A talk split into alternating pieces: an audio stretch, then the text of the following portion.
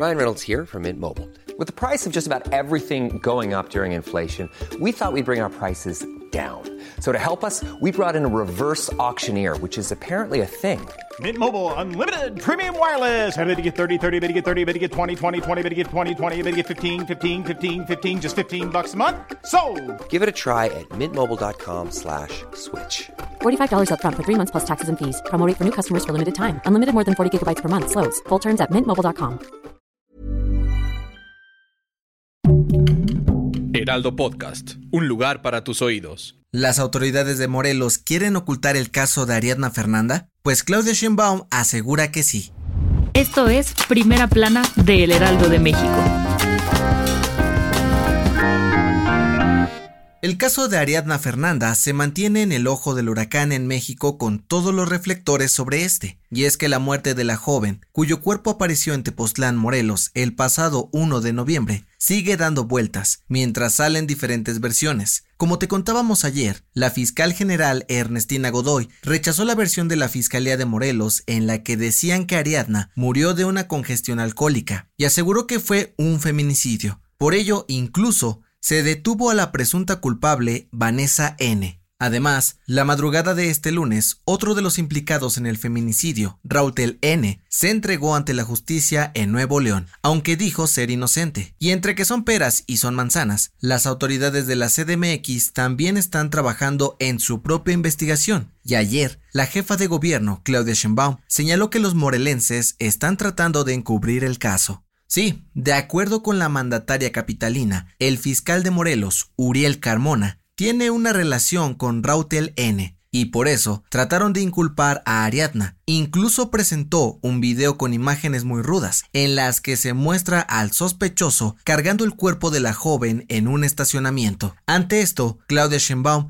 dijo que le pedirá a la Fiscalía General de la República investigar el encubrimiento por parte de las autoridades de Morelos y aseguró que seguirán trabajando para que el caso no quede impune. Este lunes, la familia y amigos de la joven pidieron justicia con el hashtag Justicia para Ari en redes sociales y con una marcha pacífica en la Ciudad de México. Te mantendremos informado sobre el caso de Ariadna en este podcast y en nuestra página web doble u doble u doble u punto heraldo de méxico punto com punto eme equis. Entérate de más detalles haciendo clic en los enlaces que te dejamos en la descripción de este episodio. ¿Quieres estar bien informado? Siga Primera Plana en Spotify y entérate de las noticias más importantes.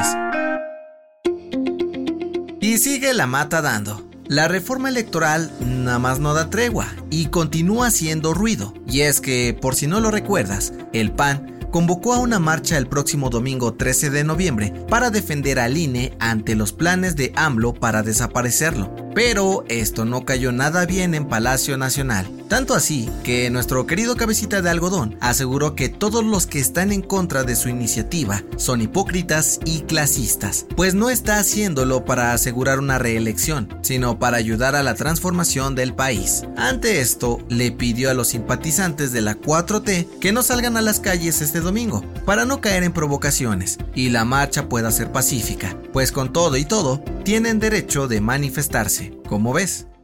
En otras noticias, este lunes, una jueza aplazó diez días más la audiencia de Emilio Lozoya, exdirector de Pemex, por el caso Odebrecht. Su defensa pidió tiempo para recabar más pruebas que puedan lograr un acuerdo reparatorio y se le retiren los cargos. En noticias internacionales, el Centro Nacional de Huracanes de Estados Unidos dio a conocer que la tormenta tropical Nicole podría convertirse en huracán categoría uno entre el miércoles y jueves, por lo que las autoridades de Florida ya emitieron alertas para que sus ciudadanos tomen precauciones. Y en los espectáculos, tras el gran éxito de la serie Monstruo, la historia de Jeffrey Dahmer, Netflix anunció que producirá dos temporadas más para contar la historia de diferentes asesinos seriales. Sin embargo, aún se desconoce de quiénes se tratará. El dato que cambiará tu día.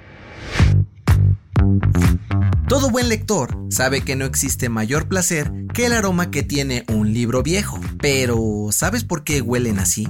De acuerdo con la Universidad de Ljubljana, en Eslovenia, todo se debe a un compuesto dentro de las hojas de papel llamado lignina, el cual es muy parecido a la vainilla. Con el paso del tiempo, este comienza a fragmentarse y libera moléculas que hacen amarillo el papel y le da ese olor tan característico. Este aroma es tan popular que incluso la marca Demeter creó un perfume con olor a libro viejo llamado Paperback. ¿Te animarías a comprarlo?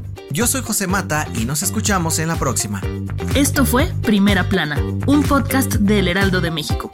Encuentra nuestra Primera Plana en el periódico impreso, página web y ahora en podcast. Síguenos en Instagram y TikTok como El Heraldo Podcast y en Facebook, Twitter y YouTube como El Heraldo de México. ¡Hasta mañana!